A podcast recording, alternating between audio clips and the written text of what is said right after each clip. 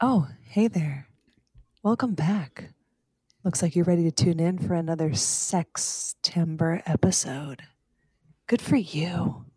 Get it. Get it. Sextember. Yum. I'd like to take a bite of that sex sandwich. Mm. Delicious. Is that ham? Oh. Ham is so good. I think you're really going to like what we're doing this month. So sit back, relax, and listen. That's all you have to do. Black Forest ham. Music.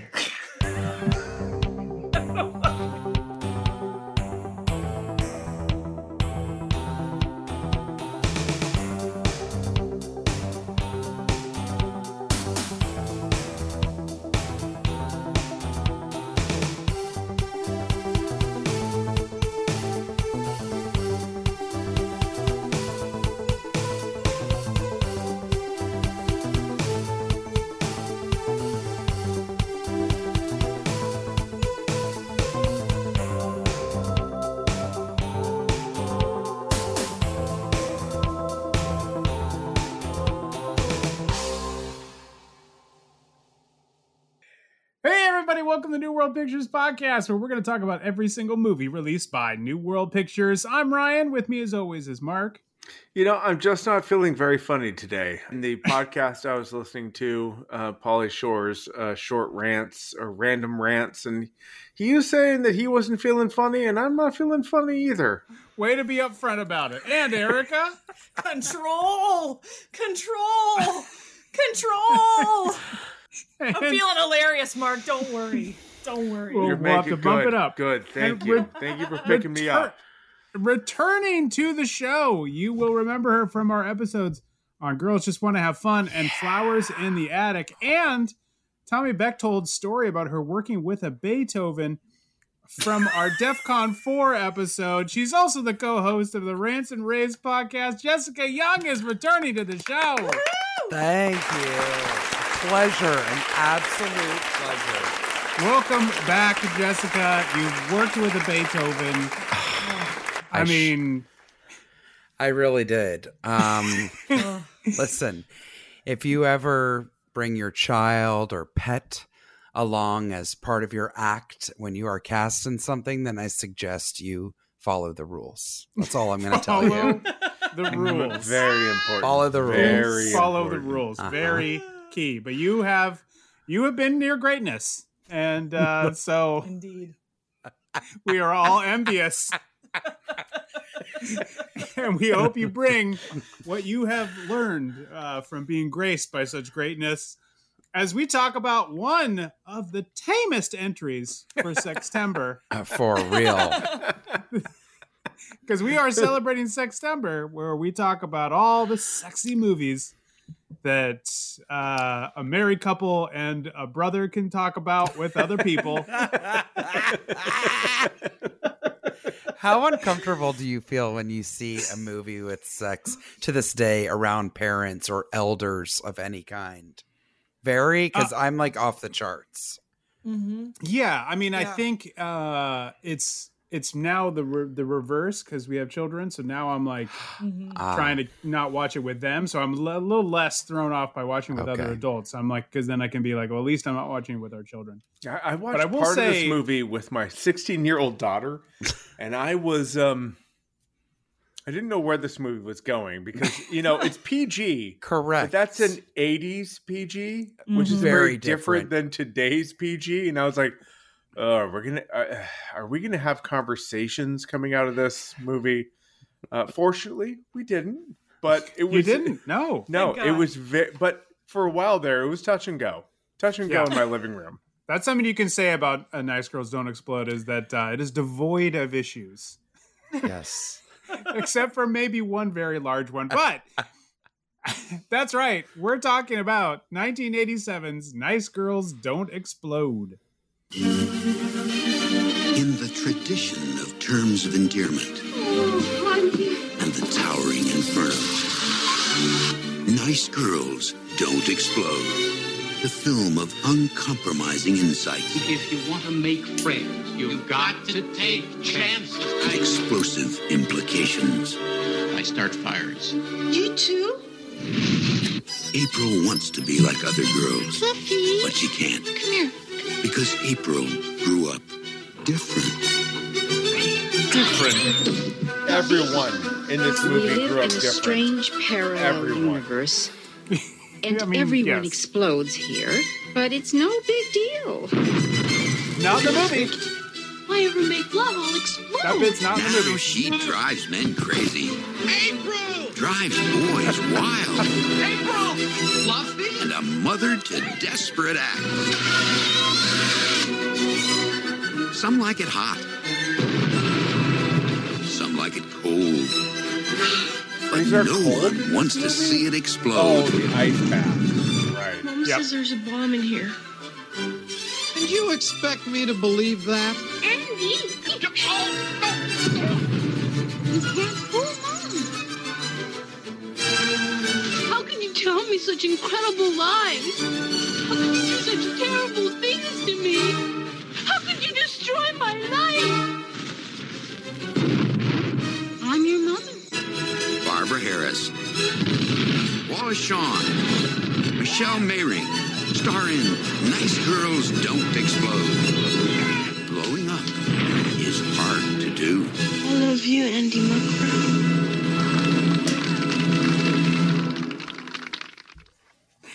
That's right. 1987's Nice Incredible. Girls Don't Explode, brought to you by Bic Lighters. Are, are people constantly saying your name wrong? Inspire them to say it right with Bic. Make sure to turn up the flame to as high as it can go, and make sure to get right in their face as soon as they mispronounce your name. Right in their face! Oh, they'll remember you now. And even possibly your name with Bic.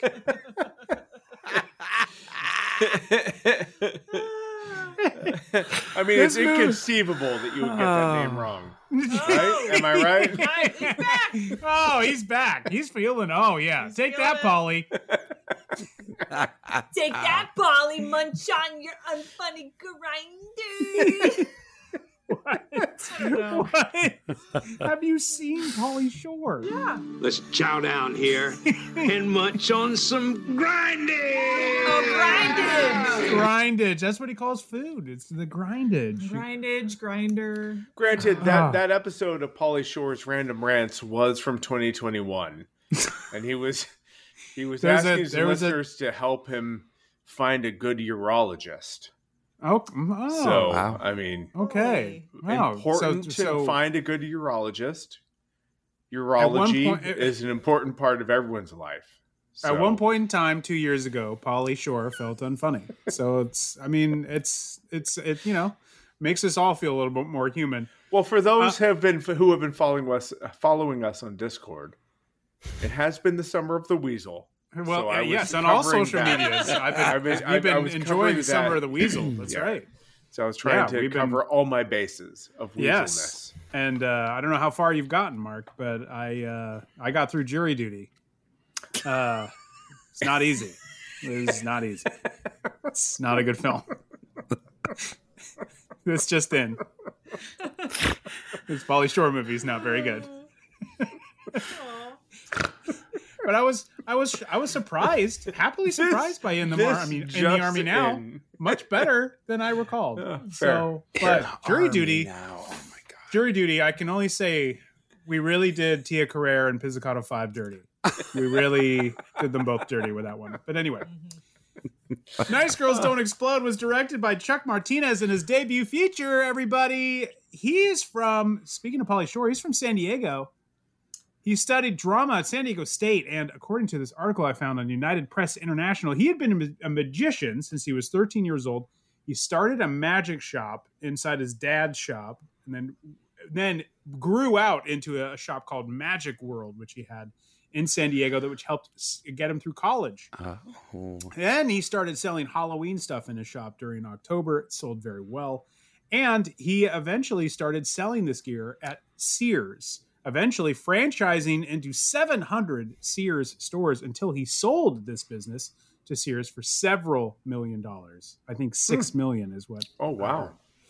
In 80s money, so that's a lot. What? Um, he used $80,000 of that money to then go live his dream to be a filmmaker, and he made a short film about a movie theater snack bar appropriately titled Snacks. Yeah. Oh my I gosh. Need Based to see on it. that short, he convinced New World to invest money into this project, Nice Girls Don't Explode, which he told the Standard Star in October of 1987. We thought it was time to do a send up of those terrible teen angst movies where the angst manifests manifests itself into something uh, horrible. We just thought it would be hilarious. That's what he thought about this particular Says the movie. maker of snacks. Says the maker of snacks. of course he convinced them. He made a movie about snacks. He made a movie about movie snacks. Oh, what a What I've just learned is there's a real fine line between making one of those movies and a send up of one of those movies. Yes. Yes, yes. Um, you know, as we've learned on various movies that we've talked about in this podcast, sometimes when people try to make something and it ends up being funny unintentionally, they're like, "It's a send up." So that's that's that's sort of a uh, that's what people sort of retreat to. That's what I was. I meant to do this all along. It was a send up. I was making fun of these movies. That's why it's a little silly and I love you running to Mhm. his to his defense. Love that. no, oh, no, Like, I'm not defending I- him. I'm saying that's you? what people. Are you trying to get some of that six million dollars right now? Is I'm that hoping. what you're doing? I'm hoping. God, and I just want some of that Halloween gear. Drop it off. Yeah. Maybe he can help us fund uh, Steamin'. steaming. We haven't talked about steaming in a You long know, time. I'm gonna put a bunch of snacks in that, if you know what I mean. Talking about wieners. Oh. The all male version of steaming called Steamin'. Yeah. Uh, I like it. which is a movie that New World Thank released. you. Steaming is a new is a New World movie about a bunch of women in a bathhouse just chatting it out. Yeah. So I want to remake it with a bunch of dudes and Of- call it Steamin'. Of course, and put a hot Yeah. dog cart on every corner as you premiere it, and Yeah, of course. Yes. it's free advertising. I mean, it's not free, Weens but everywhere. No, no, it's not. We'll spend a lot of money on this, but um, I just need to first make my millions, and then I can fund. That's right. We just have to do several different businesses to make a lot of money. Then we can then make this short So any day now. any day. any Um, day now. This movie was made by a friend of Chuck Martinez, a guy named uh, Paul Harris, and not Paul Haggis, uh, who wrote Million Dollar Baby and Crash, as I mistakenly thought for probably my first viewing. I thought, wow, that guy wrote this too? And then I looked it up. Nope, he didn't. He didn't go anywhere near this movie. Uh, Harris, not Haggis, was, of course, a magician also that Chuck Martinez knew very well, and he's remained a magician to this day. Um, Well, I mean, can yeah. be once seen you at you the Magic once Castle. You- that's right. Once you commit to the dark arts, you don't. you ca- you don't you don't go back. You don't go back. Yeah, this is what Paul Harris told the Kansas City Star in 1986 that despite being from Los, Los Angeles, he said, "I should have been from Kansas because that's where my sensibility is. This is how the world should be. This is how the world is outside LA." Wow. Um, I have a lot. That, that's such a um, deep thought. yeah. And also, Not so, true. So since we have a couple, not only someone who wor- lives currently in the Midwest and somebody Yeah. from the Midwest, uh, and he set this in a mythical Midwestern town. How'd you think Paul did? oh me. You're the one. You're the me? one from the Midwest. Oh, I'm the one from the Midwest. That makes sense. I mean, are there people that odd in the Midwest? Yes. I mean, you're you're talking to one now. You're right. Sure. yes. Yes. Are Married to one. That weird, for sure. Um, I think, but I don't think that there are people less weird than that in LA. I don't think Right. that have, being odd or being extreme is exclusive to outside of LA. But is this also how the world is outside LA? This movie? uh, no, absolutely not. it doesn't matter if this is this took place in the Midwest or the Southwest or the South or like Andy recognizes very quickly that the mother is the cause of all of this. Yes. But yet the daughter doesn't April doesn't pick that up for the entire movie.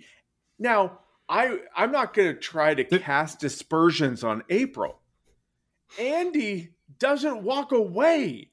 He knows the situation he's in and he's He like leans in. No, no, He no. leans I'm going to yeah. lean into this. hmm Nobody in their right mind would do that.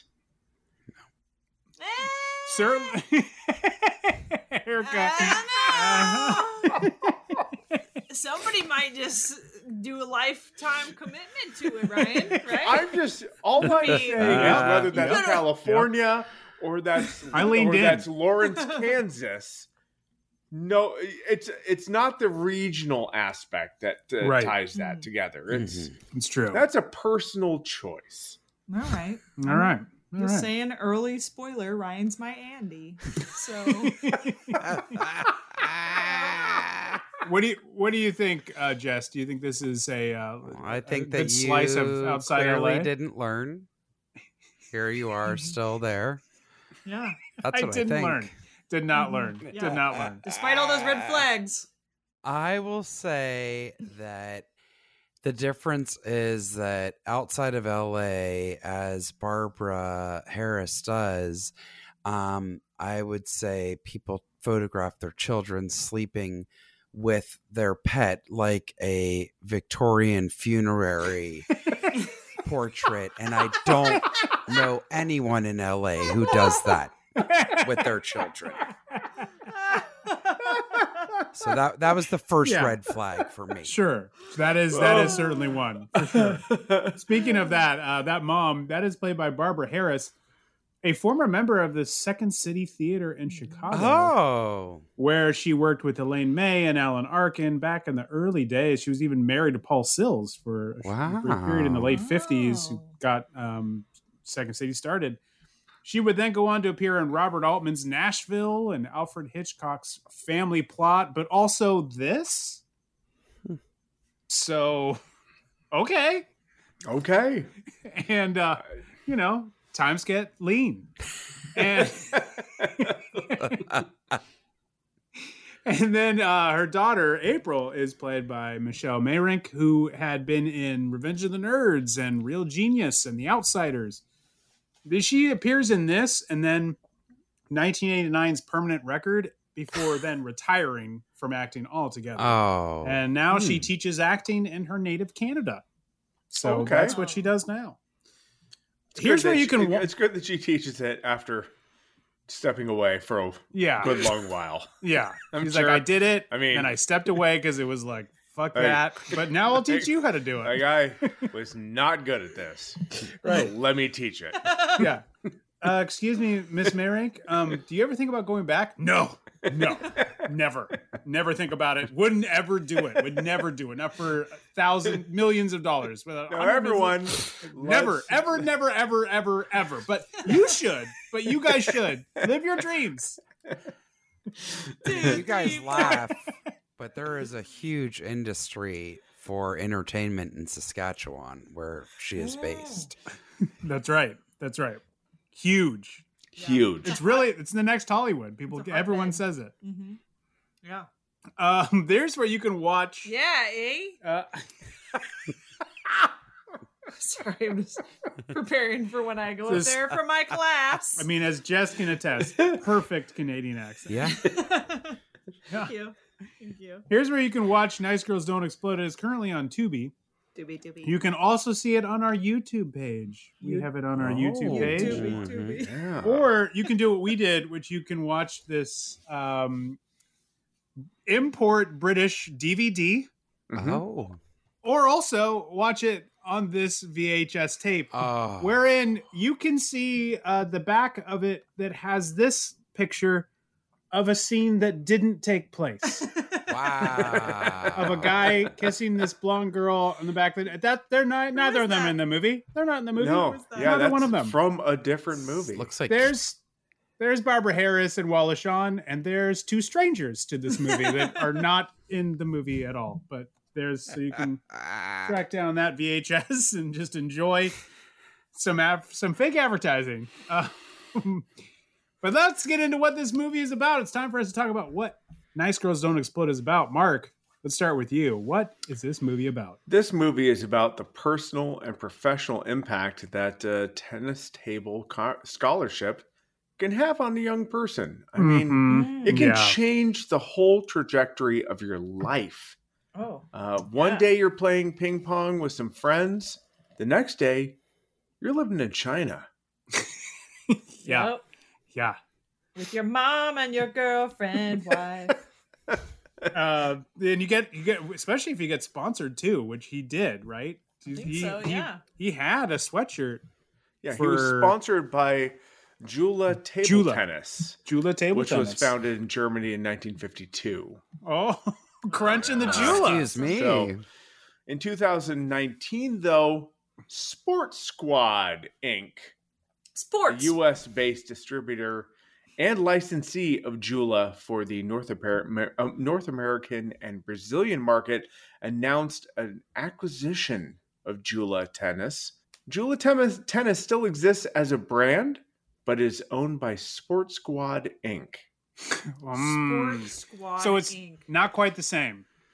It used to be super No, dope. you're but right. Now it's like a little bit. It's a little too German now. In 2022, And they're though, leaning into pickleball as they should. As they should, Joola started a pickleball division, and they're the number one sponsor of uh, pickleball in the United States. So Wow. there you go, little history. We need more sports that any asshole can play that, that can get televised on TV.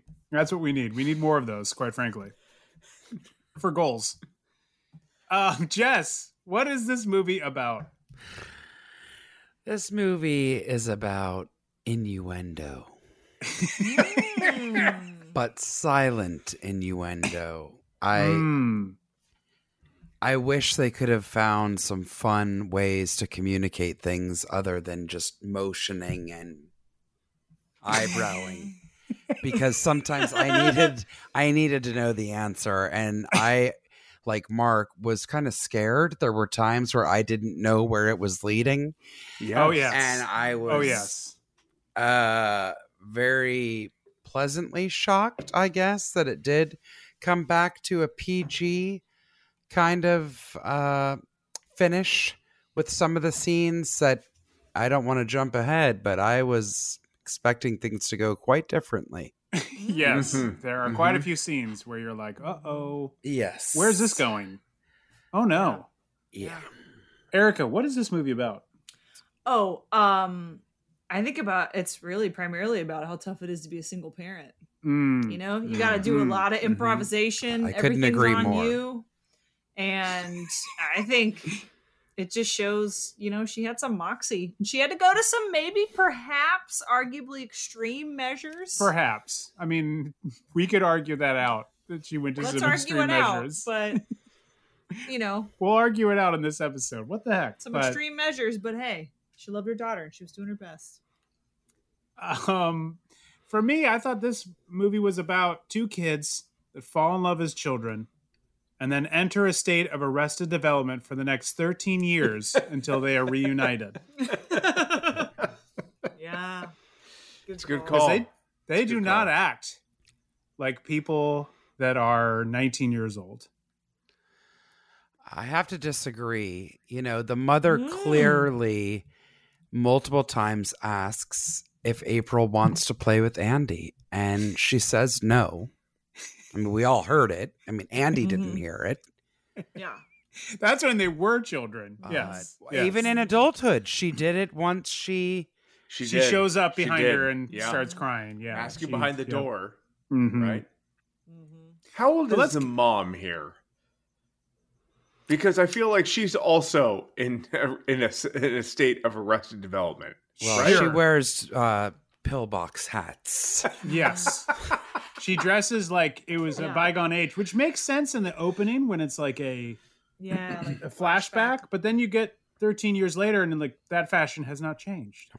That's the Mhm. same fashion. She's dressing exactly the same. I don't think her Exactly. outfit changed throughout the film. I don't think so either. I think she's wearing the same thing. I loved it. It felt really real to me. I was like, "Yep, I'm still wearing the same clothes I've always worn." this just feels like just this my speed. Um, this is the Letterboxd synopsis. We're on Letterboxd, so give us a follow if you can. Are you on Letterboxd, Jess? I am not. Okay. Hmm. All right. Well, then don't try to find Jess there. She's Yeah, not. don't look. Do not. I mean, Do you can. look. You can look. I don't want to tell you what to do. You can try to look for her there, but you won't be there. But You'll be If you wanna looking for a different long time. if you if you can find a, a different Jessica Young and follow them, you can. It's up to you. That's I'm not right. telling you how to live your life. Anyway, here's the synopsis. April has a problem. Okay. Whenever she gets anything like passionate with a guy, all sorts of things seem to spontaneously combust. The only men she meets more than once are firefighters. That's a joke from the movie. Oh yeah. Look at Letterboxd making a little joke. Yeah. Look at you, Letterboxd. Wow. Actually, it's mom's way of trying to keep her little girl to Oh. herself. But new boyfriend Andy is having none of such nonsense. This is written in the exact right tone for this movie. and exactly what I was talking about, where these people did not grow up. So the heat's on. Unfortunately, is Fluffy the cat who keeps getting caught in the middle. Boy, they give a lot of. They're giving a lot of screen time to that cat. Yes. they do give a lot of screen time to that cat, but this synopsis is giving way too That's much. That's what I'm saying. Like to way that, too much. Yes. Speaking of this movie, though, and talk about we, we talked about earlier with the uh, the opening uh, credit sequence, is this one of the best opening credit sequences, Erica? Yes. Because it actually isn't just white letters on a black screen, Mhm.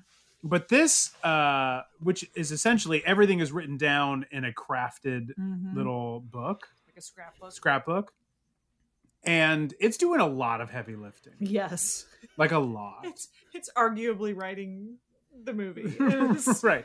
it's telling you everything you need to know. giving you the backstory. The casting of Barbara Harris and Michelle Meyrink they do look a lot like mother and daughter to me. Yeah. yeah. I bought that. Jess, no, I did Not feeling not. it? No, No. Okay, Hmm. you didn't see it. You didn't feel it. I really didn't. I found it Oh. a bit disappointing, if I'm being uh, honest. Okay, okay. I didn't find the young girl a match to the mother or the older daughter a match. So really okay, sure. I did think the young Andy was well cast. Uh, yes, that young Andy was probably the finest of the actors in the film. Wouldn't you say? He was pretty good. He was He was really good for. I'm going to give this movie also a lot of credit for n- not spending too much time trying to age the mom over the years. Uh, really, all you got to do is give him uglier hair. Like w- movies spend too much time with prosthetics, So true. makeup. Like Mhm. when they jumped ahead and I saw April's mom's hair, I was like, "Holy shit, she looks old." And I think that's that's all you got to do in movies. Lesson for all of you movie makers out there: just give them ugly hair. They Mhm. will look old. Yeah, it was quite the wig that she gets for the rest of the movie. It's it's a. I hope she kept that. I hope she's It's a wig. from the It's set. definitely- like, it's no, but I hope she brought that home. That makes me think of a really funny bit that I could do for Steamin', where in a fl- in the flashback, everyone who's in the flashback is bald, and then in current times, everyone just has on has hair or has wigs, but they're all bald in the flashback. You mean on their head, right? Mm, I don't know. I'm trying to get that uh, R rating and not make it NC-17. Well, X, this- or this what's one's- the worst rating? X. It really depends. It's up to you. Like if you want to get this in a theaters, NC-17 could be a death knell. If you want to have fun, X will probably get more people there, right? Is X a bad one or is that made up? no, X is like What adult about movies. exclamation point? What about the emoji that has the crisscross eyes and is like, is that one? Is that a rating by the MPA? I don't think so. Oh. I think that's Not yet. I think, that, I think yet. that's the this is poison. Yeah. Right? mhm. Yeah. Okay. I think Just that's to what be they. clear. Yeah, I want that rating. That's eye, what they- I poison. So it goes to NC-17 X. This movie is poison. That's how bad it could get. Um, so once we get to the present, though, with April, and we flash back to her in present day, we see uh, that she is on a date, which is was a surprising turn considering uh, you know what we know with the Yeah. plot. Mhm. yeah, And um, we're not at this point sure why these fires are happening. Um, but when she goes in the state, all these fires keep happening. She's trying to keep it together, but luckily it does uh, turn off the guy she's with because the guy she's dating is a complete douche, mm-hmm. yeah. and he got very handsy during a Mhm. slow dance in the Uh, middle of that restaurant. Yep. he unbuttoned her dress. Yeah, who Yeah. does that? who unbuttons a dress during a dance in the back? What were you gonna What were you gonna do, dude? Take her whole dress down? Maybe she ate too much and he was just trying to help her out. It's a good call. That's a good call. It's a good call. You know, when you're at like She's a really feeling good really restaurant, bloated, Yeah. like, and she's like, "Oh, I oh, I Whenever need ate I've too some." much. overeaten, just loosen me up in the shoulders, and my God, yeah. now I can Loosen me up on breathe. the shoulders, unbutton my dress, and just like, when's dessert? Ready to go. And he was like getting. Then he like goes down and like feels her butt for a little bit. I was yes. like, "Wow, dude, this Yeah. is bold." Don't you feel like not enough people touch enough butts in movies Yes, these days? hundred percent. There's not enough butt touching in movies, and I mean that in all genres. yeah. In all genres, I mean this. I just feel like the butt squeeze is a really like I don't know. It feels like just an old. It was a real lost- '80s thing. Yes. was to Right? From a Like bygone era. Yes. Yes. Thank you. Yeah. Yeah. But was it something that people did on a first date? If you were yes. lucky. It was all about the buns. Are you kidding? Yeah. Yes. You had to see those buns. Like, are they soft buns? Are they? Did you You know. did you grab some buns on a first date, Jess? Uh, no, but I hope I had my buns grabbed. I mean, But I mean, as, as a guy, a booby She grab, you grab could get your hand toe. slapped, deservedly so. mhm. But a bun grab was safe. yep. It was a Ah. little wink. yeah. It was Gotcha. like Yeah. Like, oh gosh little- little boop.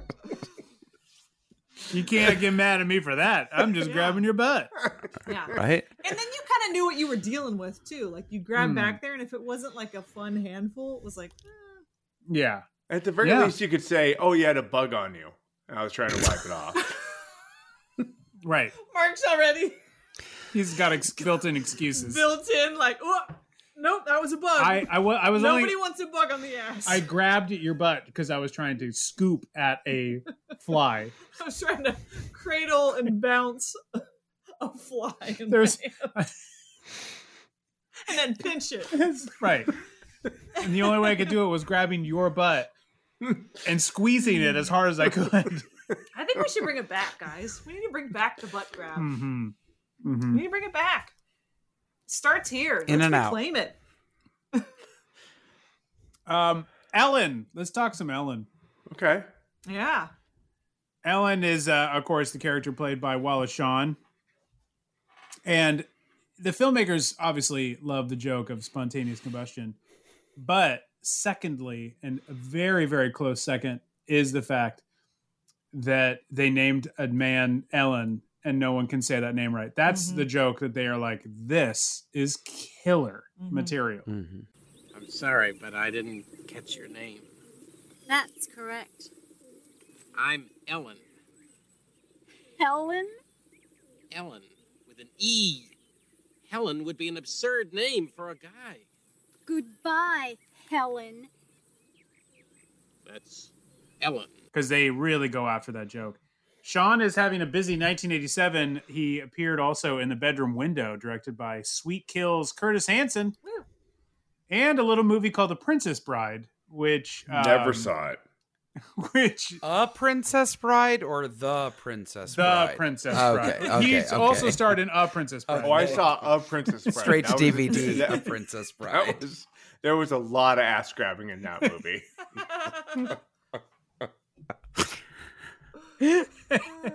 yeah.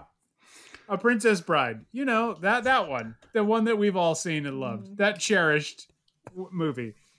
Uh, that slightly over overshadows his appearance in uh, writing and a starring in My Dinner with Andre, which also he was well known for at the time. And, and Oh.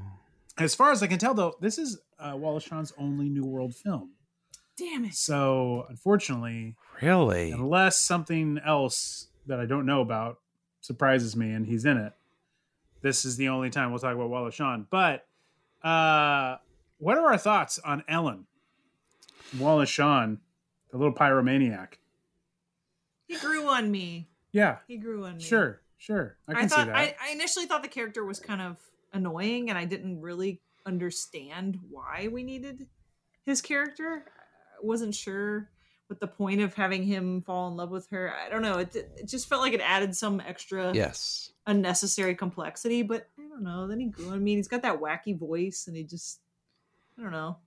He grew on me. Jess, you were starting to say?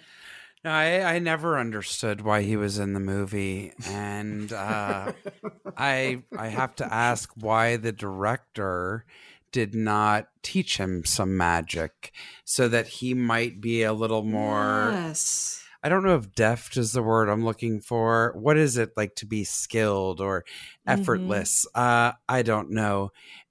He needed some help with that Bic lighter. Yeah. Mm, Yeah. yeah. I, I at first thought that he was creator of fire, if you will, that he Sure. was like some kind of warlock, and then he just seemed to be kind of a scorned guy with a lighter who quit smoking ten years ago, right? I, I just never figured him out.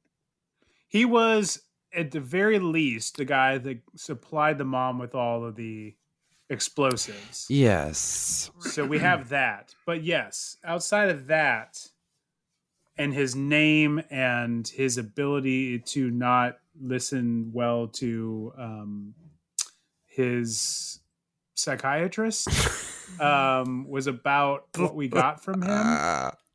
It did remind me that, like, a little, if you can say what this movie's about, if we can go back to it, a little bit of kindness can go a long way mhm. you know Yeah. so there is a little bit of that because you needed to give him just this a thimble full of kindness and that seemed to he seemed to really respond to that that said he can immediately pivot and turn on you Yeah. like in an instant if he felt like it which is what happens later on in the movie Yes, when he tries to kill the one woman who gave him attention by blowing her up Yeah. Got a short fuse. short, short fuse, very short. Uh, Mark, what did you think about Ellen? I, I, I liked initially the joke of the Ellen Helen. I thought I honestly thought his character could have been so much more. Mhm. The lighting of the the Bic lighter and it being like the high torch and him threatening to light everyone on fire. I was like, uh, we've already got one fire person in this Right. movie. Yeah, right. We don't need what- a second. We can have a comic foil yes, that has the name that no one can get right. And that can be Right. that person's own joke. And But it, Mark- it has legs. Also, I want to point out the fire thing. I- I- just I, we're moving a little bit forward here, but at one point, Andy is talking about to to April's mom about her being a fire girl, and Mhm. him saying, "I don't believe she's a fire girl." Right. which which makes me think that there in his mind there are fire girls right.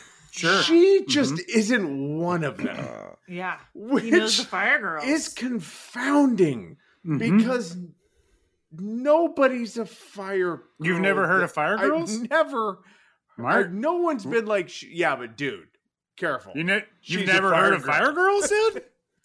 I've touched a lot of ass in my time and Whoa! nobody nobody said- Wait, what? said, that is two thoughts. don't touch that ass Oh because that's a fire girl You never touch fire. You never touch Fire Girl ass. Yeah. So never never Hmm. Yeah. Wow. Wow. Uh, has anyone else heard of a Fire Girl? Yeah, she has a book of Fire Girl that she has keeps in her her um, toolbox. as well as her anarchist cookbook. which has has a book nothing called to do with fire per se. I mean, that feels like a, like a lost variety scene of where we talked about fire girls, Mhm. but and that became established in this world, which we which we we miss out on, and instead it becomes this arbitrary thing. My I other had thing about friends in high school that had the anarchist cookbook, and it did not have a chapter. brag. Oh, all right. Yeah. I Okay, touch you a know, lot of 'cause I was- and I had a lot of friends who could make you bombs. know that I was a cool dude in high school that had a lot of friends. I would Um, have, I would have gotten the anarchist cookbook, but I was touching too much ass. too busy touching ass to get that book. uh, me Gotcha. and my friends with that book were just thinking I got my about it. hands on that ass. I can get my hands on that book. But I that I don't remember a chapter in that book being how to be a fire girl. That's all I'm saying. Mm, yeah, well, I well, you again, would have I, skipped don't- that one because you're a fire boy. I agree. I there's no there's nothing that says there's nothing in that there's nothing that says fire girl in this movie. I don't know what that means, but more confounding for me was the fact that we found out at this scene with um, Ellen was that we found out that it's the mom, and then that's revealed to us about 18 minutes into the movie. Mm-hmm.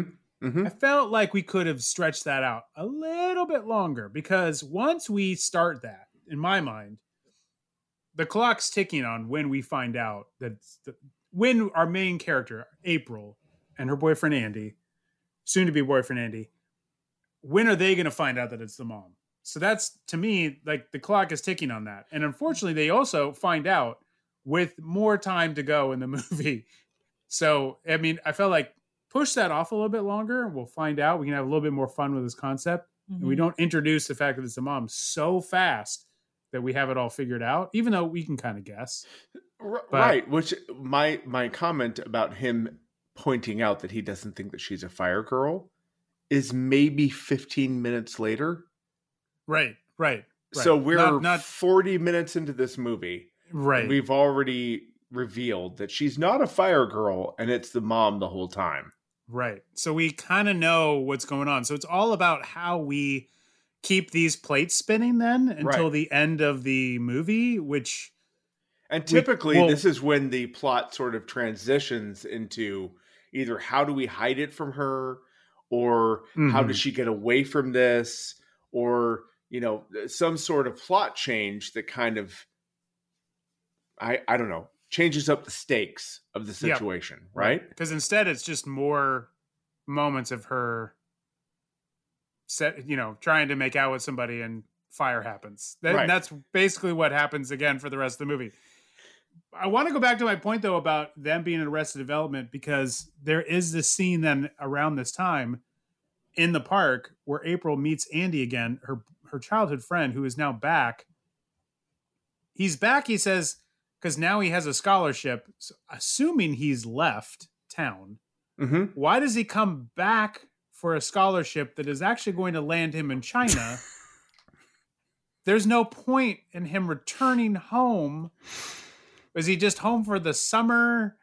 Is that he- his I- home? But he's not Where he- home where anymore. he's got right? a He moved- hammock I don't, in a room. Is he Yes, renting I- that place? I, I, is he like I'm just back home for the summer to see my old place I used to live in when I was five before I then moved to China. I don't. It's very confusing. But I anyway, don't- that's not the point. The point is is that they have this conversation in the uh, park, which sounds like two children trying to court one another. All right, I give up.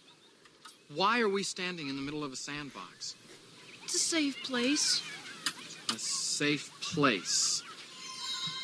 Do you have a girlfriend? You mean right at the moment? Uh, not exactly. Do you have a boyfriend? Well, no one extra special. We used to have something pretty special. You used to be my best friend. You used to be mine. No. Odd music cues aside, the mom is looking at them at the time. That's why it's suddenly scary. Then it switches to I don't know, Twin Coffee Peaks in the red room. I don't know what's happening. Like it's very like I don't know what's Cherry going on. pie and coffee. yeah, but this is like two people that haven't seen each other. You got a boyfriend? You got a girlfriend? Not exactly. we used to be friends.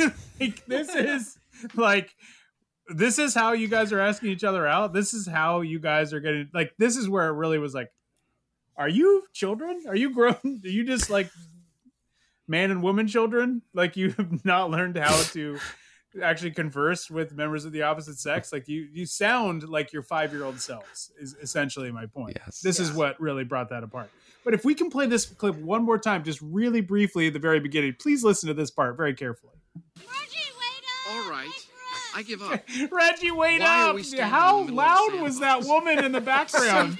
Safe A safe place. That woman was so loud. and that's ADR. And they were like, crank that up, would you? Crank it. We need, we need the audience. to Reggie, know. wait up! He, the main guy's talking during that. They're like, anyway, I just found that hilarious as I recorded it. By the way, um, Andy is played by William O'Leary, and I was like, I recognize him from something. Mm-hmm. Sometimes I think I recognize him from something, and I'm wrong, but this time I was right. I re- recognize him, and I was like, oh, right, he is from Hot Shots. Oh, that's not what I Oh. recognized him from. Oh, okay. Well, I recognize him from Hot Shots, so this is this the clip that we have of Hot Shots. Things just couldn't be better for us. I'm so blessed. Oh, your life insurance forms came for you to sign. Oh. Oh, my mirror. Huh. I'll get another pen. No need. I'll sign it when I get back. Well, you know best. Honey, you know that global warming problem? I've discovered how we can reverse it. Tell me. No, not now, lovey bumpers. There'll be plenty of time for that later. And my investigation into the assassination of JFK? You found the evidence you were looking for. Yes, I have proof. It's right here in my pocket. It's big, honey, really big. Goes all the way to the White House. Do you want me to hold it for you? It'll be safe right here. I'm in a jet. What could go wrong? so, plays dead meat. I have Ha- never Shots. wanted to watch that movie more than right now. I have not seen that movie in so long. And watching that clip, I was like, "Damn, I need to watch Hot Shots again." Not too long. Where did Where did you recognize William O'Leary? Erica? I I think he's on Home Improvement. He is. He is. Oh. Is the brother? He plays the brother in Yes, Home Improvement. he's the brother of Tim for the thirty Toolman Taylor. episodes. Yeah. Yes. Yes. I So- know listeners are so pissed right now. They're like, she's never seen Godfather, but she was like, wait a minute, he was on an episode of Home Improvement. so pissed. I get it. I don't get it either. It makes no sense. Makes no Yes, the media you were exposed to is interesting. Amazing. Um, did anyone else recognize him? No. No. Is it just the two of us? Okay, great. No, I did. All right. I just didn't place him exactly. I was like, Mm. oh yeah, I know that guy. Yeah. Which is a perfect transition to things we loved and things we hated. That's right. We're going to talk about the things we love and the things we hated about Nice Girls Don't Explode. Mark, what is something you loved? Um, you know, I loved that someone on IMDb wrote Oh. this great review of this movie. Oh, here we go. and they said the top Readers are coming the out. title was 80s gold. And Okay. this person wrote My mom and I love this movie. it's Wow. yeah. Aw. Let that sink in for a minute. Oh, Just let that sink in. moms. The mother-daughter relationship perfect. Perfect. Perfect. Perfect. Wow. If Says you're a single mom with a single daughter or a single daughter with a single mom, watch this together. The Mhm. characters are awesome. We quote this movie to this day and have forced many to watch it. What do they quote? What, What? do you think is a quote? Control. I know a Gotta quote. quote, right? Tell me. You can keep Fluffy here. They eat cats in China. Is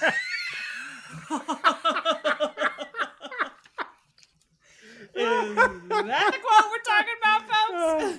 The last line of this uh, review, which I think is valuable, is, and I'm reading this verbatim, why I still have a VHS player. Oh, Wow. And that's something I love because this movie inspired that kind of review. Whoa. Ho, ho, ho. VHS. You can see two people not. That's why they can't hold on to the VHS. So they can see the two people not in the movie. Not on in the the back movie. of the box. Uh, Jess, what is something you loved? Well, this is a really hard to choose, but if I'm gonna have to go with one, it's uh again like my confusion started with the beginning of the movie when she goes on the first date, which is the ass grab Mhm. unbuttoner. Mom asks, "Do you have protection?" I of course Mhm. assumed she was referring to a condom. Uh huh. She was Mhm. referring to a fire extinguisher. Yep. So the scene when he gets a little grabsy under the table and she sprays him, and we have another innuendo, and he Mhm. Yep. says, Yep. What was that you sprayed on my leg? And she said, and I quote, Oh, it's just my foam. It's my funny little way of saying I like you. Oh, I didn't find anything funny about that. Okay.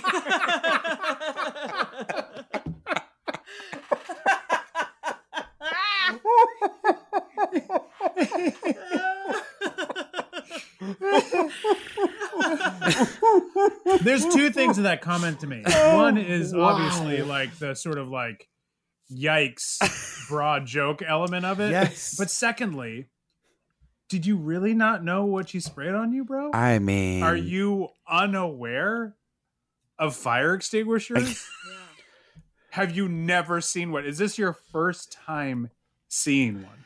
Yes, I Yeah. clearly. Yeah. Clearly never seen one. Never had one extinguished near him. I yeah yeah. Not only that, I also I hate that guy because he he gets so pissed off when the fire the, the basically the fire uh uh The sprinklers. water sprinklers the Mhm. fire sprinklers all go off. Mhm. It doesn't seem like it's definitely April that set them off. Right. It's just they get set off. And that in and of itself leads him to walk away from the restaurant upset, angry, done with the date, which I'm like, why? Guess what? Karma got him. His car caught on fire. That happens right afterwards. And that I get why he's upset, but Uh, look, Ryan, when she said that's my foam, as Jess pointed out, he didn't follow up with what? So That too, that too, af- After yes. that, all bets are off. Anything Right. Yeah. can happen. I mean, you've got to But that's a so question much like- you. What can you please? More. I need more definition around what your phone is. Just. I just need. I'm sorry. I'm not trying. You don't have to give me an STD report. I'm just saying, what is your phone? I need but more also information. hand me that STD report if you have it. I mean, you, if you printed it out, I would appreciate it if you could just hand it over to me. It's on a dot matrix, though, Ryan. It's, It's a dot matrix. I'm just gonna peel the sides off. I'm just gonna peel off the sides. It's a long one.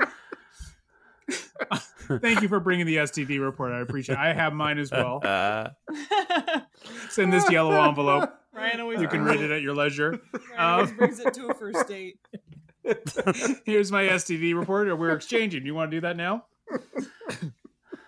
Well, I mean, though with with guys though, when she has to say something like, "It's just my funny way of saying I like you," like for many guys, they're just like, "Well, that's fucking weird," but if you like me, okay, like that much, I can buy that part of it. You know, Yeah, It- you know, it's it's like you know, in any horror movie when some. If some woman is like covered in blood and have just killed someone and turns to someone and goes, hey, you look handsome. A guy's like, well, I don't know. There's a lot of red flags here, but I don't know. I could be into this. This could work out for me. Maybe not the other guy in the floor, but this could work out for me. You know, True. it's like that kind of thing. Um, I'm looking for someone to take care of me, and you see, seem like a lady who, Yeah. uh, you know, can handle yeah, herself. I certainly. Erica, what is something you loved in this movie? I it grew on me. I have to say, I really the first time we watched it, I was annoyed by it. I didn't quite understand it. Common reaction, I think. but then it grew on me all the little like silly gags of like people falling down and tripping on things and Yeah. Wallace Shawn continuing to like trip over just like flower buds that fell. I don't know. It grew, Being attacked by birds. yeah.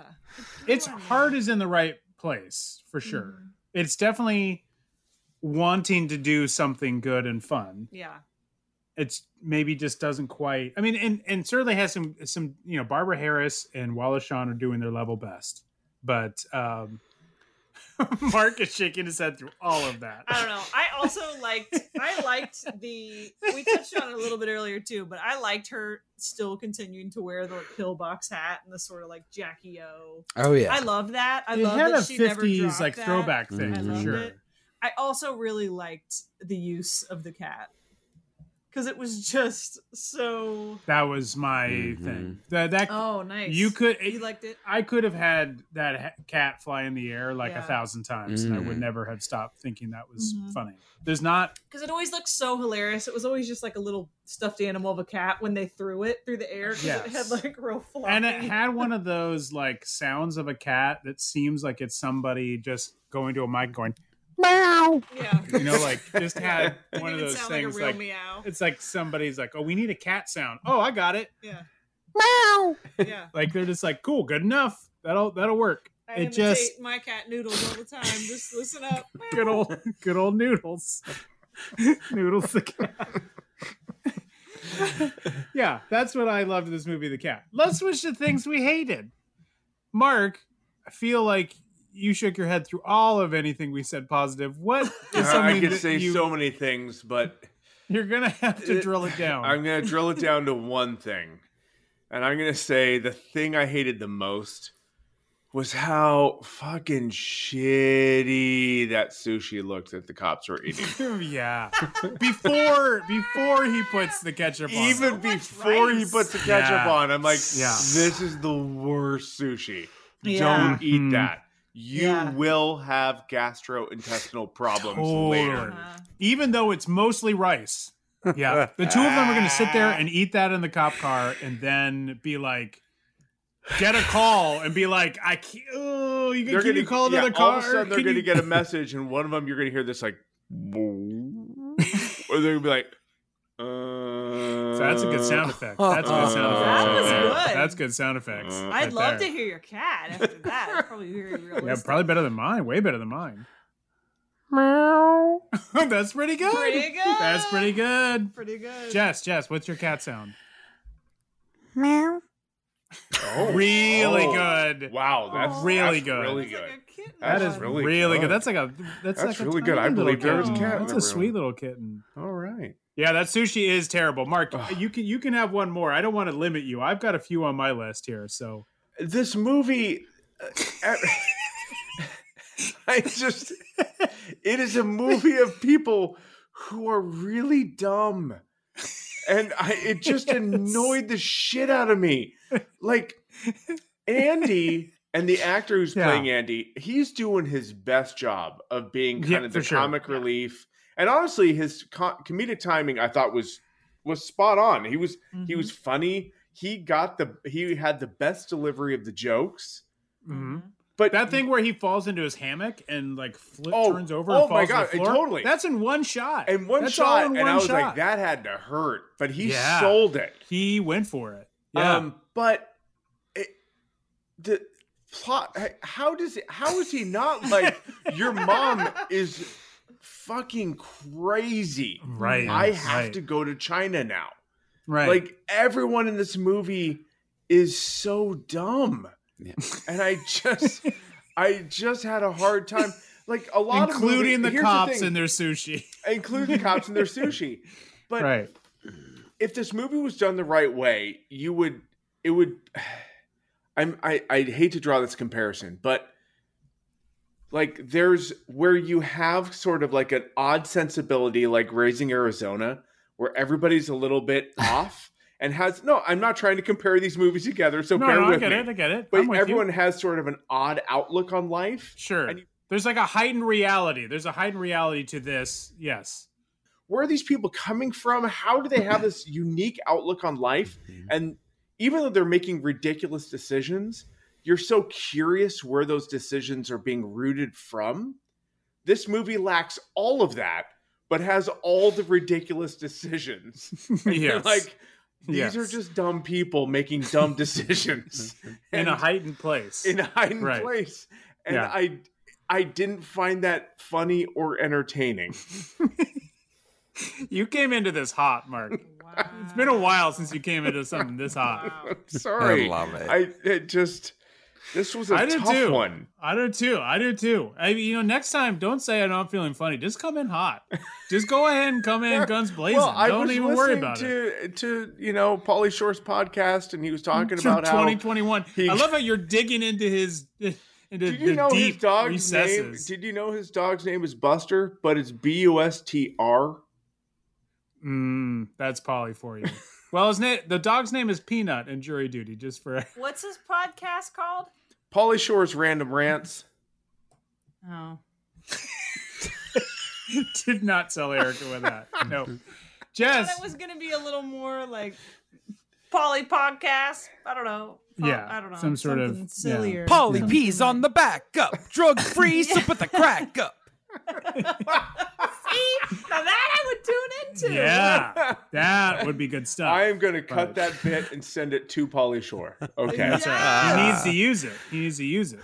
Uh, Jess, what is something that you hated from this movie, or things that you hated? Well, it started when there was a segue of the classic 80s film starring the Fat Boys called The Disorderlies.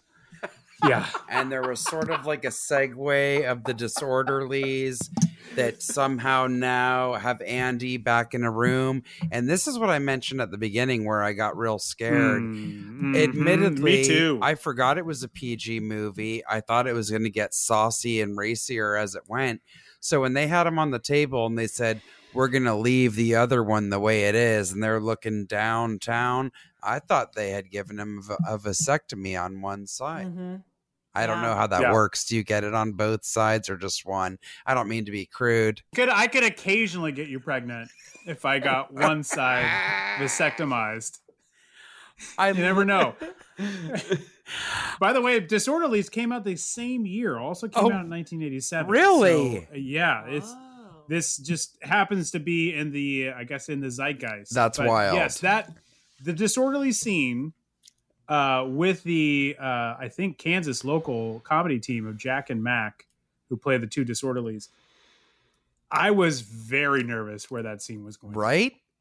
I was. it was just the one time where I felt really Oh, nervous. no. I'm like, what's happening here? Probably because also it's the very first time like any minority character had shown up at all. Yes. So it was like, uh oh, what? This is the 80s now. Uh-huh. Different time, different sensibilities. What exact? Where where is this going? correct. But turned out to be okay. All he did was shave one of his legs. yes. To which I said, why? yes.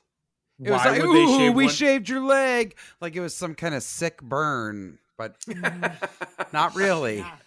But not really. And then, as it turns out, Andy likes to shave his legs. Uh, he because apparently he does have shaving cream for his legs he says specifically so they did him a favor this isn't actually a trick Right. i don't i don't there's so much about that scene i didn't understand know well, what? I think All you shave needed- your it legs so you can be really aerodynamic with table tennis. that's right Yeah. that's right that's But right I think all it all needed- that body hair slows you down Yeah. All it needed though was it just needed to end with them panning down or like them looking away and then panning down and he has the cat tied to the table in his place. Like I kept thinking like come on bring the cat back like the cat bit. Fluffy. Like, it would make no sense like Fluffy shouldn't for any intent and purpose be in the hospital or whatever. of course not But I was like how hilarious if they're like we'll be right back don't you move. And then they come back and they're like what? And the cat's like meow. On the there's also a time when the mom admits that she paid the disorderlies to shave his leg while he's in the shower and she's hanging out again in his house. Yes. Yeah. Which again is so we have another Okay. 20 minutes of movie at that point. It's like it's still like there's so 20. much time We have, like, left, at least. yeah, Erica? it's probably about half an hour left. Yeah. Back me up here. You just brought us to another point, and then I will uh, end my rant. Uh, I know you will back me up on this. Why was Andy wearing a shower cap? Yeah. What man wears a shower cap? Yes. Unless you have like Conan O'Brien's perfect pompadour. Why Yeah. would a, a man be wearing a shower cap as to Uh-huh. not have to uh, wet their luscious locks? I, that was Yeah. very off putting. As well as Mark the mother wears being a in shower house. cap all the time. Oh, he does. I do. I do. Oh, I pardon. do. I, I I- do. I- standing down. No pompadour. no, no, No, it's a great not. point. You're, It's you're- great you're point. totally right. But if you to- had a heightened sensibility, as Ryan said, like uh, Raising Arizona and Nicolas Cage, something Yes. comes out in a shower cap, you would accept it because you'd be like, this is part of a wacky world that I'm curious about. In this movie, you're just like, what the fuck? Why do you have a shower cap on? That Mm-hmm. doesn't make any sense. Also, you know, I'm sure we're going to get to it, but that scene has a, many, many more questions baked into it. Yeah. There's a lot going on in that scene that isn't right.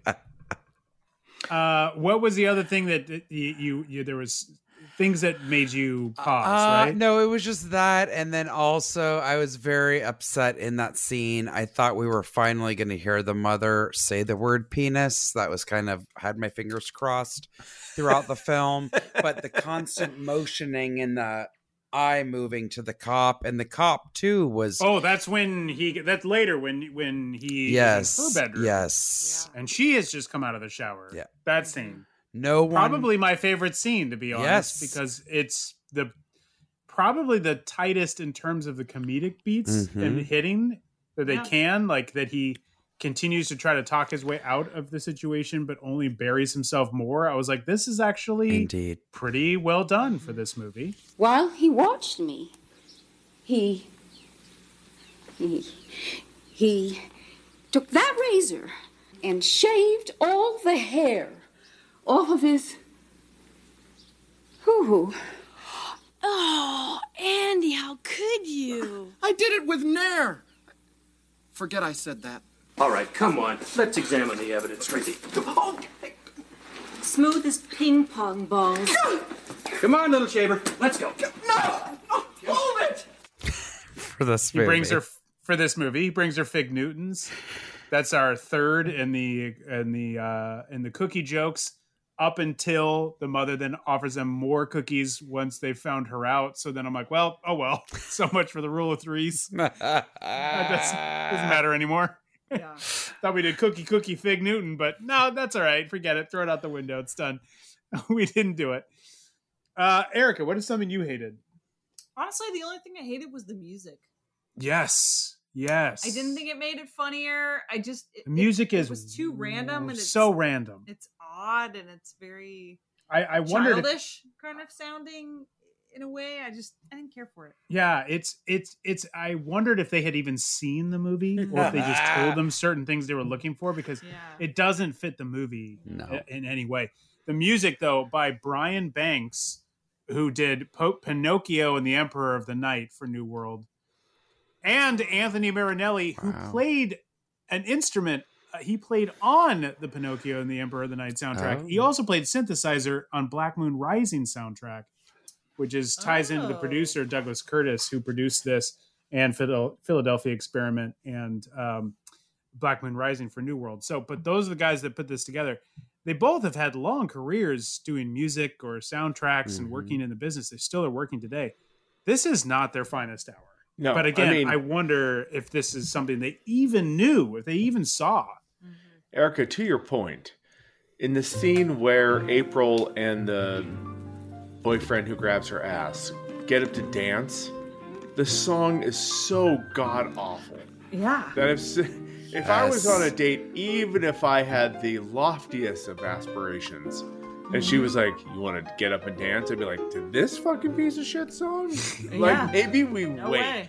and see if something Right. else comes on that's slightly better. Uh, I don't dance to this kind of music because I have a friend who is the anarchist cookie. So I'll just wait. Pretty Thanks. cool. Thank you very much. Yeah. no, thank you. Hard pass.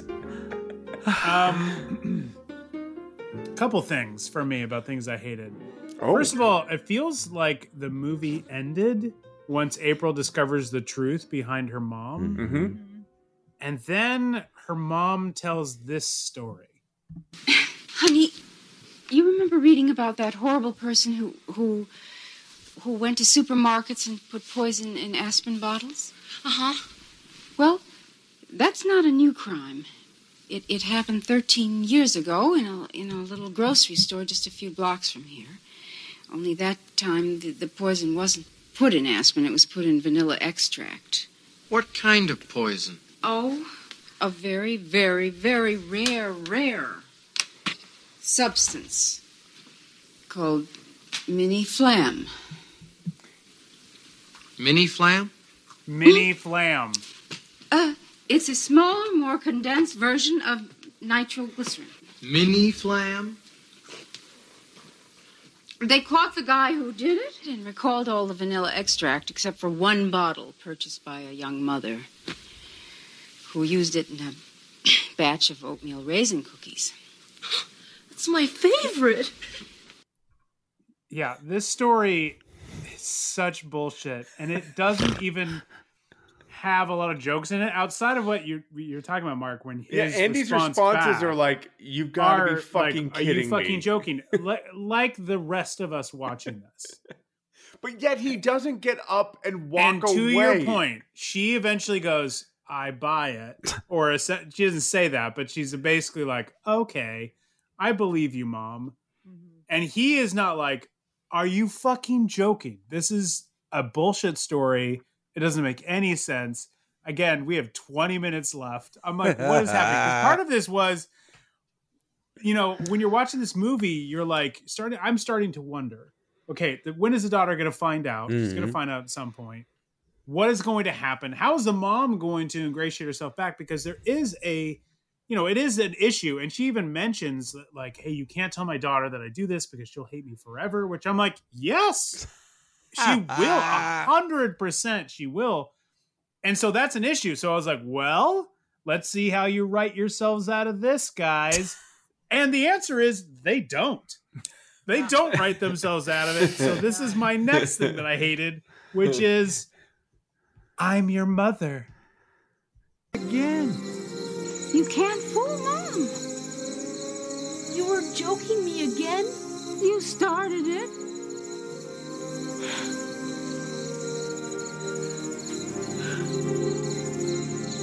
I thought I'd lost you. I thought I'd lost you. Well, how could you how could you tell me such incredible lies? How could you do such terrible things to me? How could you destroy my life?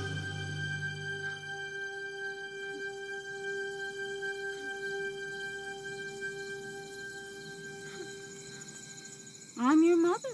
That's how they write themselves out of this problem. Mm-hmm. You have done all this ter- it's in the trailer. Yep. You've done all this terrible shit to me. You've made me think all these horrible things. Why did you do that? I'm, your mother. And then she And then she- embraces her. Yes. I am like, what? Made me What? furious. I was like, ah, I mean, that is so frustrating. I was like, that is how you were like, well, we got to figure something out. And she's her mom. Eh. That's how they ended it. That was like, oh no, are you joking? That made me furious. That is bad. you just leave us alone.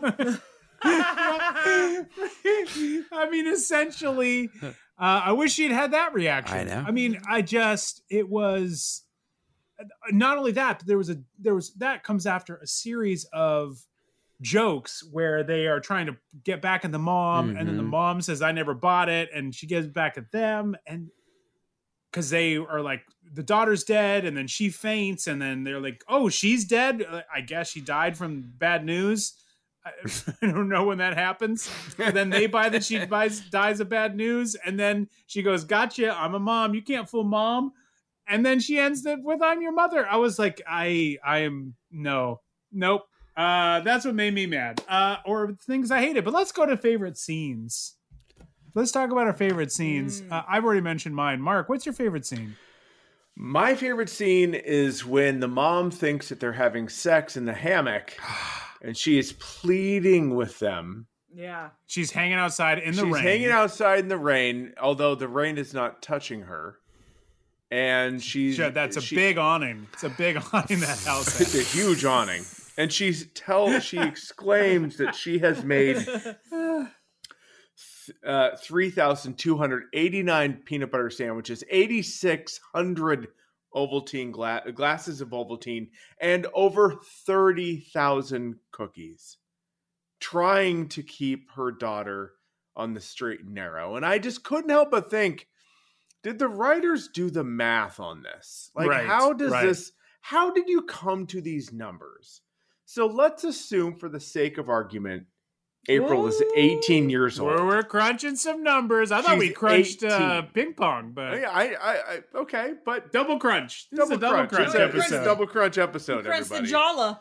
Joola. So, Joola. so let's Crunch assume Joola that she, Jala. she's 18 years old. So her mom, 300 3,289 peanut butter sandwiches. That's three and a half sandwiches a week that the mom has made. Okay. Okay. Not okay. unreasonable. Not bad. 8,600 glasses of Ovaltine. That's 1.3 glasses a day for 18 years. That's a lot 40, of Ovaltine. 40 glasses a month. That is a lot. a lot of milk. Ovaltine. That's a lot of fucking milk. But 30,000 cookies. Well, when you think about it on a per day basis over 18 years, that's four cookies a day. Most people don't make four cookies at shit. a time. Right. But Right. She's on a cookie diet. really. 32 cookies a week for 18 years. Yikes. And Think they're par about her- baked too. Think about her gas bill Oh, just for a moment. that's where you go. That's That where is you go. significant. She's running that oven all the time. Constantly. This is insane. Constantly. How So- can she afford this? You know what? Mom might be right. She's put in a lot of work. She deserves a little credit. Nice. Okay. You've taken you ended that with going to the mom side. I did not see that coming. That's Yeah. terrific. Wow. Wow. Uh, Jess, what's your favorite scene? I mean, I think I've pointed out them, uh, but I will say uh, it's earlier in the movie when April is on the leash like a dog and she's reaching with all her might to try to touch Fluffy. Um, my mother was put on a leash in her youth. Uh, excuse me, not my mother, her sister. And my mom was about a year and a half older than her and would taunt her. So my aunt would run to the end of the leash and my mom would make faces. My mom was old enough that they let her be running around. So I was quite tickled by the leash. Um, Wow. Wow. yeah, I don't approve of the leash in any I- I- circumstance. No, yes, so I understand. I'm not sure how to yeah. respond to this exactly. Yeah, but you It was exactly like it is in the movie, like on a dog run. Oh wow. It's like the kid is hooked up to the thing and you can run only so far. And then wow. It I- yeah, that was a kind of a new thing to me that setup. I've certainly been to amusement parks where like people have their kid on a leash. and they brought their kid and they're on a little leash and I I always feel like oh look they brought their pet because I always think it's weird when kid when parents have kids on a leash. I'm always jealous of those people. I'm like, you're just so confident in yourself and your parenting style that you're like, hell yeah, I put a leash on my child. So what? And move out of my way, my Mickey ball now. Ah. I don't- And It's like you're just like, God, How that confident confidence. the confidence in them having the kid on a leash? Yes. I don't know. We were just in an airport recently where we saw people that had a dog, and as they turned away, the dog went and peed on a garbage can in the middle of the airport because they were paying no attention. So to me, I'm like, I don't know if a leash to a child says we're super confident. I think it says I don't want to pay tons of attention to this kid, so I'll put on a leash so I don't have to do too much. So the leash does have Correct. to work for me. Mm. That is what a leash on a child says to me. But What rattled your confidence in yourself? maybe we need to. Maybe we need to explore yeah, that. I, I, I, you know, we've never put one of our children on a leash. I don't know. Maybe we need to try it. Ah, all right. Um, favorite scene. I already mentioned it. Um, when Andy gets caught with the mom uh, in the room and the police take him down. Number one, too. yeah. These whatever these cops are eating, they came they came in guns drawn. Oh yeah. Mm-hmm. They they don't get a lot of calls in this town, is my guess. But Guns drawn and buns clenched because they had all that ketchup sushi and it is just they are Rumbling in the ready to explode. rumbling in the tummy.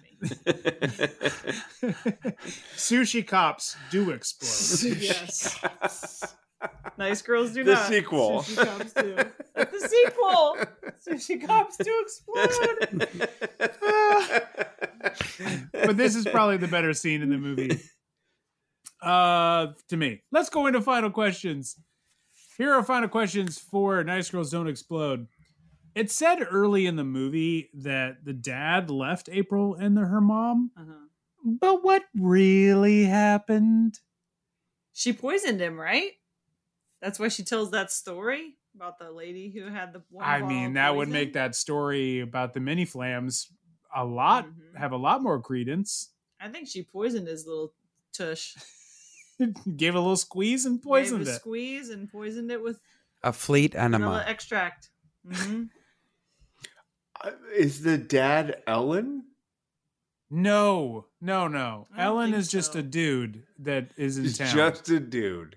Just a dude in town who has a, access to a lot of explosive powder. Jess, what do you think really happened? I think to Mark dad? just really unlocked something interesting, and I'm gonna have Yeah. to go with that conspiracy that possibly. But possibly. he gets turned. But he's into April. but he, He wants- doesn't know. He doesn't know, and he is It's a- doing what he can to ensure that the mother hopefully prevents any sexual interaction with April. Oh no! It's it's a it's an old boy situation. no. that's- This is Sextember, not no. We're we're ruining it. You're ruining the spirit of the month. No, no. Can't, I, I can't help the fact that you picked a weird movie. Yeah. You know? Yeah. It- this Look, they're all weird. this is touching they're on some weird. sensitive stuff. This If movie Oh, they boy. hid should not have been PG. April from Ellen, I mean, it makes sense that they get along so instantly. Yep. It's called DNA. thinks, Look. Mhm. Oh no. Oh no. I mean, okay, all right. Look, I don't know what an old boy is because I'm a fire girl, but you know, uh, I don't like this. I don't like this. I Uh-huh. want to be kind. Rewind. I don't like this. See, he wasn't. She wasn't paying him for explosives. She was paying Is that him. the dad? oh my god. The guy she on the was box? paying him alimony. Mm. Mm. No, stop Mhm. justifying it. Mhm. And in and and the and when she pays him the alimony, which he does straight up in cash, Mhm. he also just to help and a little added bonus, he gives her lots of explosive powder. No. Yeah.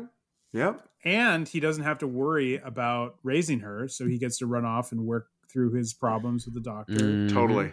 and hit on girls in parks Yep. and do the things that he loves. That's right. No. Yeah, I agree with all this. No. Uh Final questions. Is that true? No, it's false.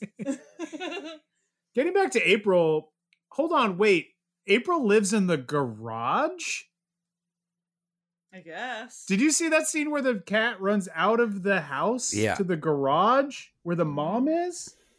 And she's just sitting on her bed. I'm like, wait, you live in the garage? You're you don't live in main house? Ryan, our dad lived in the back house of his parents' house when I- he I- was in right. his late teens. So Yeah. it does happen. he also didn't think that people would explode if he kissed them. He did. He. How do you know?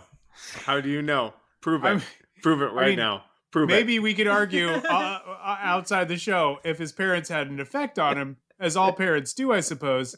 But she oh, had. Oh, they did. Yeah, but April is very much uh, a, a toy to her mom, like very much being controlled.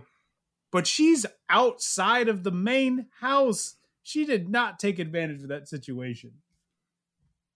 Also, I don't even know if I have a would you question. fi- I'm would- just pointing out that she doesn't live what in I the found, house. What I found more disturbing is that her bedroom has not changed since she was a little girl. Right. At if all. you still had at mom and dad's house the same bedroom that you had when you were a little boy, wouldn't you be Well, a little bit? They moved out of that house, but yes, I understand, but but Oh boy. I didn't Uh, know. Shut- Ryan, great. thanks. I'll You never just- get him to sleep now. Thanks a lot, Mark. We're gonna be up all night with this one. Jesus. My childhood home. Oh boy. They sold it off. Here we go. Jesus. Oh. Yeah, if they yeah, why did they take down that wall-sized Morrissey poster I had in that bedroom?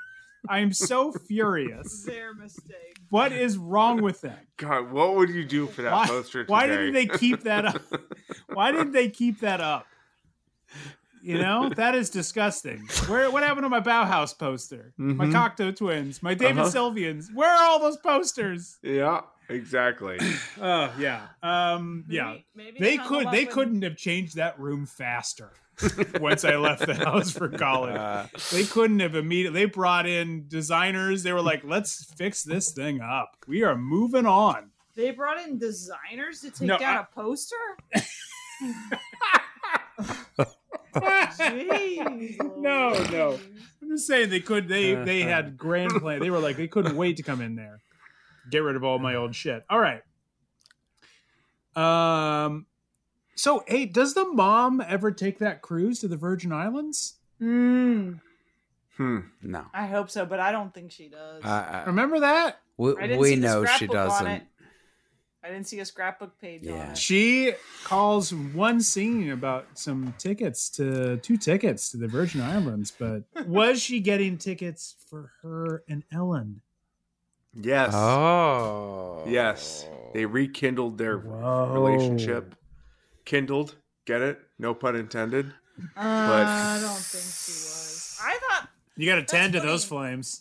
I actually thought the the cruise to Virgin Islands was like her making fun of Andy and uh, Mhm. April, but but I'm Oh. uh, fucking uh, sophisticated, Uh, so She did this by twirling an an un a curly mustache that she does not have. For all the listeners, Thank at God. home. Oh. Yeah, well, that she shaves off. she lasers that off. I don't shave it off. I have I have two. Um, You have designers come in and re- redesign your face. Uh, okay. Um I know the mom's messed up, How? and I know M- Wallace Shawn is me- just go with me here. And Wallace Shawn is messed the up, mm-hmm. dad. right? But what happened to Andy? Oh, Rejection. What All that happened to rejection When he him? was a child. The kid. He's he's screwed up too. Like we know there's screwed up people in this. The kid had a paddle without a ball. Do you remember him? and Oh, when he you're first goes to. April, he says, right. "Can Yeah. she play?"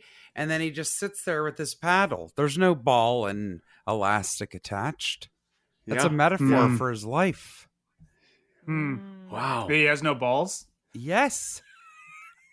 Well, ball. Mm. Specifically, ball. He, he has.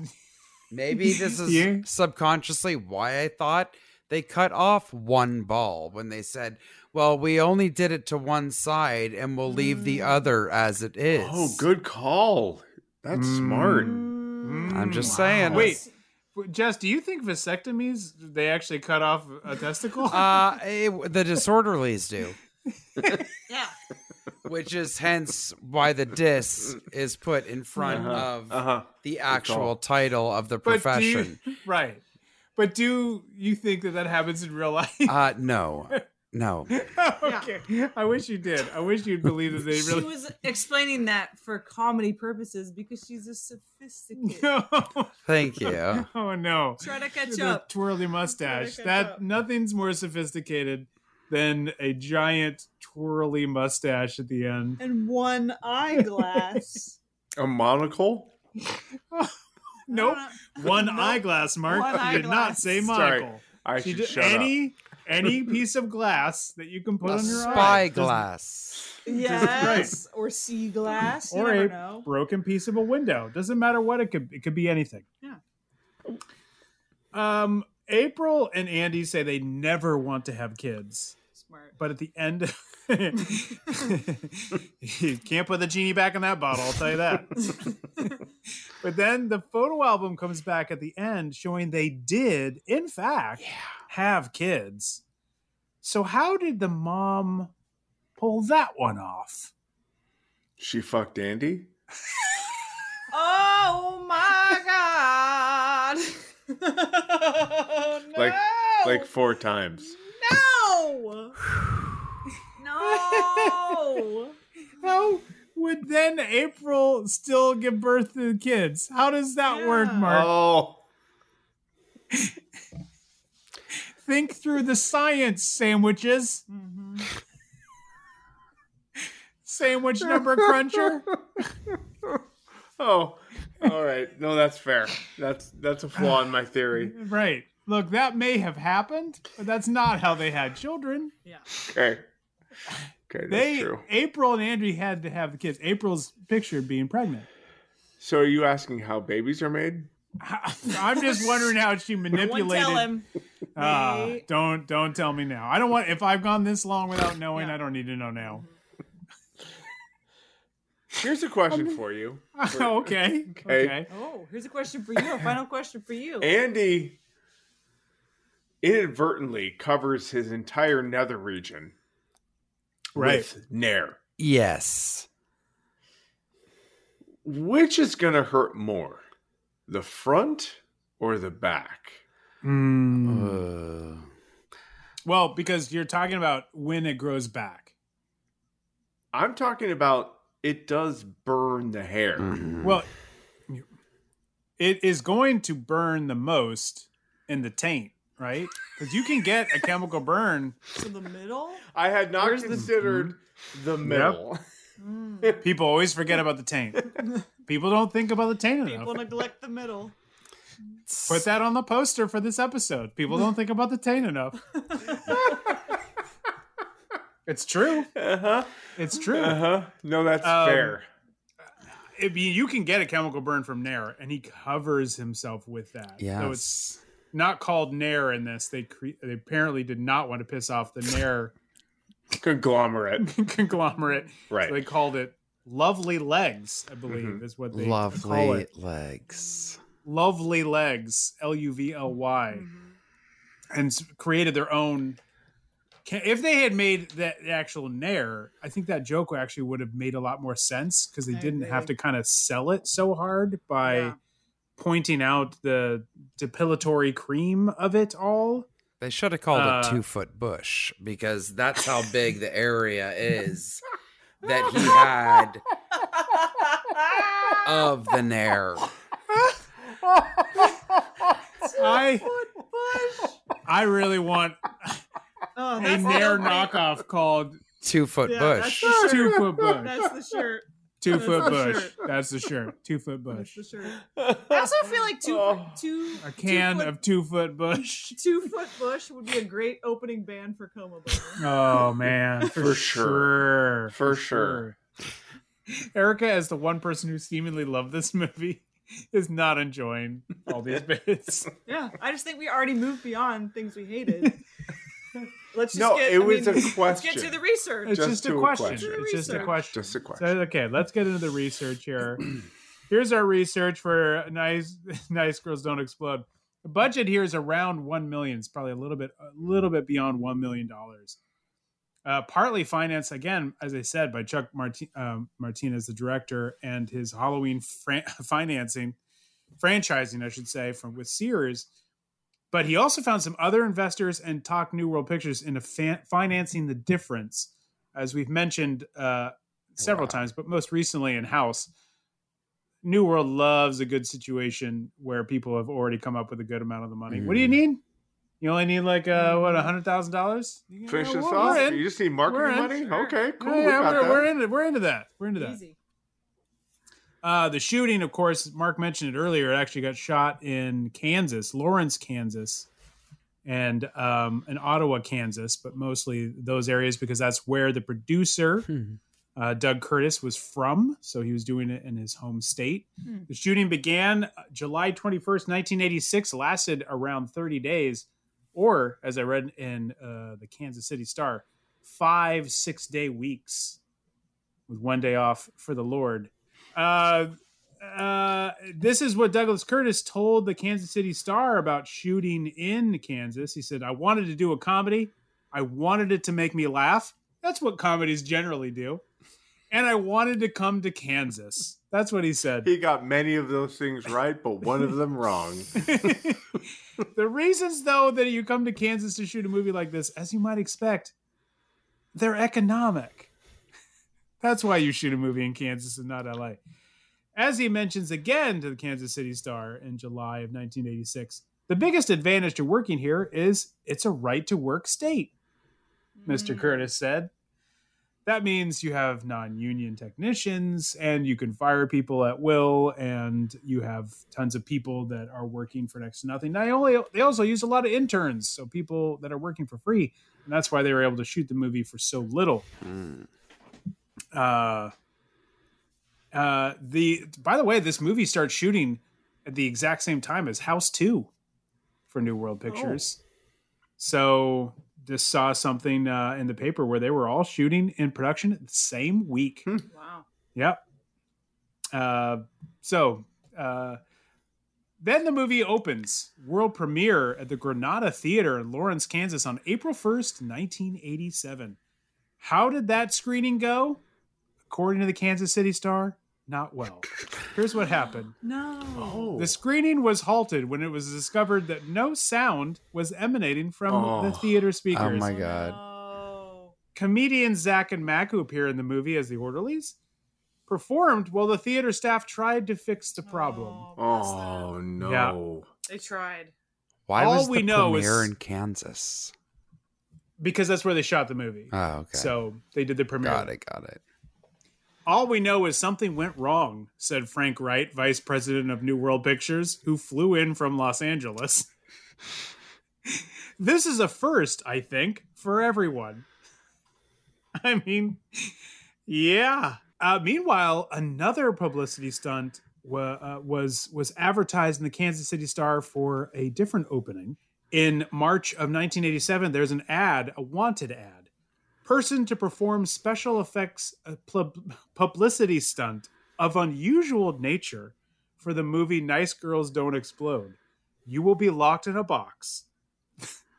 the box will then be exploded, leaving you unharmed. I am reading this. This is a real thing. no experience necessary. Oh no. We will train. Must be very attractive. Oh my god. 21 years or older and able to meet the public in a relaxed, intelligent manner. After being oh, exploded from a box. right. Then Okay. meet your fans, for God's don't be Oh my god. Don't, be a be dick fucking- about it. don't Get out of the fucking exploding rude. box and be cool. Get out of yeah, be chill. Call Dr. Silkini for interview. Stunt to take place evening of April of evening of April 3rd. Here's the ad for the screening on April 3rd. See the great ghost master Dr. Silkini tomorrow night 7 p.m. at the 63rd Drive-In. He will place a young woman in a box from which she has 60 seconds to escape before it explodes. This is not what the movie's about, everybody. This is not at all what the movie's about. But I would watch that. If she survives, she'll be proof that nice girls don't explode. Souvenir poster for each car plus other prizes Oh, holy and shit. surprises. Where's Ah. one of those posters? Come on, Oh, eBay. I eBay. know. eBay. Come on. Here's more about the stunt from Kansas City Star. Oh, go on, please. They talked to somebody. Uh, they talked about the stunt. We're really not going to kill anybody, said Steve Connors, a stunt coordinator from Los Angeles, hired by the film's distributor. That would get them in trouble, he said. I mean, yeah, Hmm. it probably Also would. murder, but Yeah, cool. Oops, we killed someone for the opening of this movie. Oops, we might get in trouble. Oh, God. Um, in keeping with that theme, the publicity stunt of putting a woman in an exploding box was born. The idea is, is she a nice girl or not? said Connors. Finding all this was such a delight for me. I was like, are you are you fucking serious? This is really happening? Anyway. Said Connors, if she doesn't explode, she must be a nice girl. This is stupid, I admit it. He added. I can't. I, I mean, that's oh god, That's it's so glorious. good. That's amazing. Oh, by the way, Curtis was interviewed and talked about the future of the movie because he said New World has bought the video cassette rights to the film. So right now, the filmmakers they're just waiting to see how the movie performs. And Curtis rem- uh, uh, was mentioning that he remembers Black Moon Rising uh, didn't do so great in theaters. So he said, I just leave it to the winds and the gods and hope it does well. Well, how did it go, gods and winds? Well, even the Kansas City Star, which covered the, the production of this movie at length, uh, gave it one and a half stars. Oh, yes. Oh, wow. That's generous. That's not enough. Another That half another- star is showing grace. Right, I really right. believe. Thank you. The uh, Kansas City Star says the good news. There's a good news, bad news situation. The good news is that Nice Girls Don't Explode Provide some genuine laughs and inspired moments. Okay. The bad news is that those moments are too few. Mm. Another Kansas newspaper, the Manhattan Mercury, said, "Don't bother." Jeez. Wow. The LA Times, when the movie opened in late May, called it a quote dud. Oh. Oh boy. The box office. Any guesses? Uh, Surprise sleeper hit of the summer. I'm gonna say they collectively grossed about seven hundred thousand dollars. Um, I'll go 701. You're you're both a little high, E- Erica. Oh no. The gross? Yeah, the the box office. Oh, the box office? Wait, what did they spend on it? Um, About over a a million. million. Lo- over a million. I'm gonna say the gross was seven hundred fifty thousand. You all, all over. It's they made sixty five thousand dollars. Oh, no! Oh. no! What? Oh. Yeah. What did a movie cost in '87? The average movie ticket. Oh, that's a great question. I wonder if it was like know. under Really good five bucks. Five I mean, that's still Five- nothing. That's No, it's got to be less than five bucks to be honest. I remember. Holy shit. No I wonder she quit acting. Yeah. However, uh, despite the box office, Crazy. sixty-five thousand. sixty-five thousand. Holy shit, that hurts. And yet, Chuck Martinez, the director, was upbeat talking to the Star Tribune in May of that year. He says, It's a good second film, the second to his short called Snacks. Snacks. Our goal was to make the film interesting and different, but to also get through the process in one piece so we can make another movie. Please don't. They don't, so don't worry. They don't. Yes, it's got some problems, but we're learning so that our next film will be that much better. I had I saw a some a newspaper article where they said he was already shooting his next movie. I don't know what that is Ooh. because he He he does do some other things, but not much, and mainly they're having to do with magic. And I, there's no other feature film, so I don't know what that is. However, this comes out on VHS in September 1987, Mm. alongside Death Before Dishonor for New World Oh. Pictures, selling for sixty nine ninety five. Jesus. Hmm. and was a hit on home video. Really? According to Chuck Chuck Martinez, this is an article from the El Paso Times in October 1987.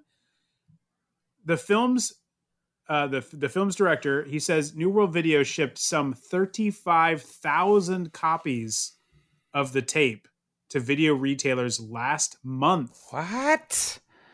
Yeah, so that would just be for the for September of 87 35,000 copies in September when it opened. For a comparison, uh, the El Paso Times points out the much higher profile Julie Andrews Jack Lemmon drama That's Life sold 75,000 copies. But I would, you and I, Ryan, we were renting New World Pictures movies during peak New World video time. Mm-hmm. Never heard of this fucking movie. Me neither. Never. So First time watch, Jess? Yeah. I had never even First time- heard of it. We approached you with this one and you were like, what the hell have they brought me into on this? Well, I was intrigued. I'm like, oh, what? Not. I mean, of course, it's it's not like I know all the movies in their catalog, but I know a good bit of them. And I was like, oh, I've never ever heard it. Uh, also, with the trailer, again, the music and uh, the voice don't match the storyline. They got that Mm. pro, that man that everybody wanted for their trailer, making it sound Mhm. Like it had some. By the way, I think the most offensive thing about this entire production is the audacity in the trailer to say, "In the spirit of terms of endearment," Uh, like an Oscar award-winning movie. It it is only uh, coupled with uh, the trailer for Tippy Toes, and if you don't know that, I beg you to look it up. It's like, and Gary Oldman in the role of a lifetime. Uh, Tippy Toes is a movie in which Gary Oldman is a twin and his brother is Matthew McConaughey, but Gary Oldman plays a little person. Oh, what? Oh shit! Oh, Please, shit. when the role of a lifetime. Gary Oldman, Tippy Toes. Hold on, hold on. Should we be watching this right now? I mean, oh god. I, you need to see the trailer. Stat Wait, Wow. who plays the twin brother? McConaughey. But are you sure it's McConaughey? I'm and it's positive. Not just Gary Oldman playing McConaughey because you uh, never You know. never know. He's that good. He's that good. It's amazing. In the spirit of terms of endearment, like the audacity, an Oscar winning film with some of the greatest talents of the time. In the spirit of terms of endearment. And Towering Inferno. I mean, they're being a bit cheeky, Oh, but so stupid. wow. It's so bad. I agree, guys. I loved it too. Top five material, we'll find out at the end of the year. Is Nice Girls Don't Explode going to be in Erica's top five? Jessica, thank you so much for joining Thank us. That is it for this episode. Thank you, Thank you for you, being thank here.